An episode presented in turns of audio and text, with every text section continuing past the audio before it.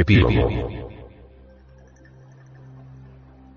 El propósito de este audio cuaderno de educación sexual, es invitar a la humanidad a regresar al punto de partida original y cultivar con singular anhelo la belleza del espíritu. La recámara nupcial debe convertirse en el templo del arte. Ella es en sí misma el centro magnético del amor.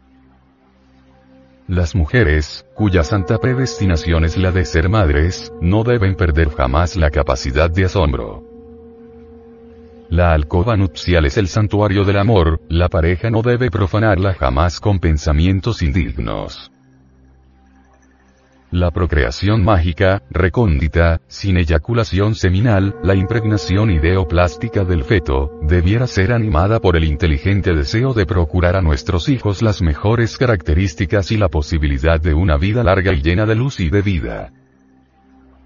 El momento oportuno para engendrar a nuestros hijos sanos e inteligentes se halla en la curva de la vida ascendente, en la que la conciencia maravillosa del infante portado por el gran respirar al sol en la jubilosa resurrección sutil de la gran naturaleza será reincorporada en el general florecer de la vida universal. Escrito está con palabras de fuego que la potencia de acción y la energía psíquica y física se alcanza en la procreación mágica de manera muy especial en el cuarto creciente de mayo en la hora de la salida del sol. Los llamados hijos de la noche nupcial, o aquellos desventurados que fueron engendrados tras copiosos banqueteos y borracheras, son portadores de valores anímicos muy inferiores los neurastenoides, aquellos que sufren de complejos de todo tipo, los cobardes, misántropos, esquizofrénicos, masoquistas, asesinos de todo ejemplo, borrachos empedernidos, homosexuales, lesbianas, embotados, romos, imbéciles e idiotas, que además añaden a su asqueante tara un cuerpo enclenque y deformado, proceden de azarosas cohabitaciones abominables o bien de la concurrencia de enfermedades venéreas. La procreación incontrolada de criaturas del instante de embriaguez, inconsciencia, a menudo bajo el influjo depravado del alcohol y de las drogas alucinógenas, obra como una maldición en generaciones posteriores. Solo cuando vive la pareja en un estado autoenaltecedor, edificante y esencialmente dignificante, se produce aquel intercambio de fuerzas anímicas a través de cada célula, que realmente logran engendrar un hijo del sol, una hermosa criatura física y anímicamente dichosa.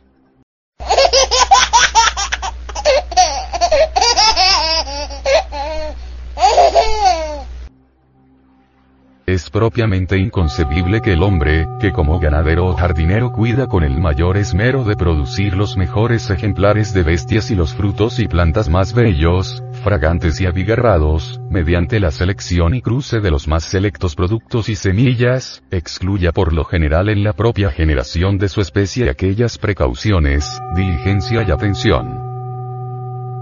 La calidad del semen se encuentra íntimamente asociada a la potencia imaginativa.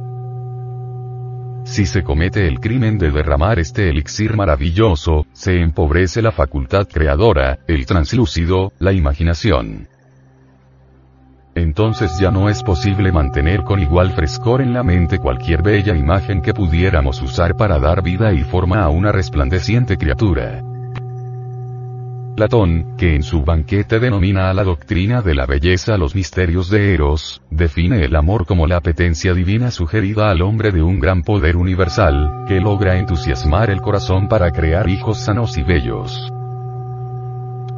Sabido es que mensualmente durante la fase de la luna llena se desprende un nuevo del ovario de la mujer lo cual causa hemorragias. Esto se llama menstruación. El óvulo no fecundado por ningún zoospermo abandona al cabo de unos días el útero, y comienza un nuevo ritmo vital. Se nos ha dicho que en el lugar en que el óvulo se desprendió, se forma el llamado cuerpo amarillo, el cual es infinitesimal. Este es el fruto maravilloso que posee la preciosa sustancia de potencia nerviosa, de la cual obtiene todo su cuerpo una consecuencia energetizante y estructuradora. La corriente sanguínea, así como todas las células vitales son entonces, por decirlo así, cargadas eléctricamente de nuevo. Cuanto más casta sea la mujer, cuanto más transmute y sublime la energía sexual, tanto más se produce en ella una reanimación física y anímica. Es indudable que cuantos más espasmos y orgasmos tengan, se producirá una disminución de la secreción interna estructuradora. Los valiosos núcleos orgánicos de las glándulas genitales no podrán entonces transformarse en aquella sustancia etérea de tejido sutil que otorga a las células del cuerpo físico tensión y renovación y vendrá la vejez prematura y las enfermedades. También el más largo más corto ritmo respiratorio de la madre determina en el parto la calidad del primer respirar de la criatura.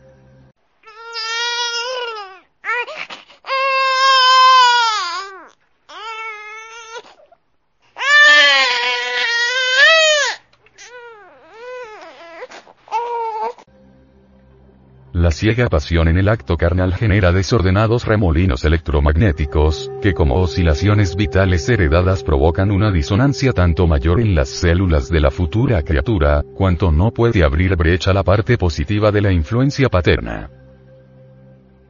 Es ostensible que habiendo castidad científica, belleza y amor, será impregnado el huevo fecundado por una conciencia muy desarrollada y el resultado será entonces un hijo o hija con ricos valores anímicos.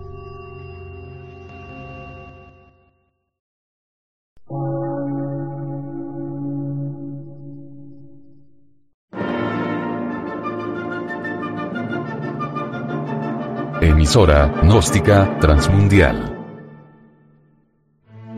Por una nueva civilización y una nueva cultura, sobre la faz de la Tierra.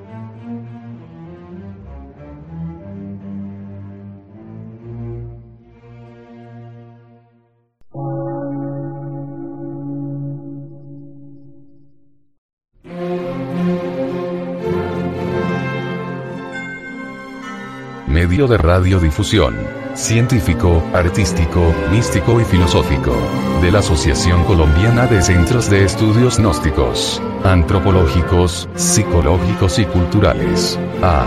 C.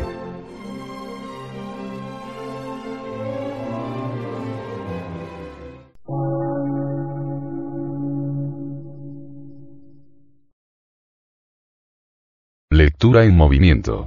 Difusión sin fronteras.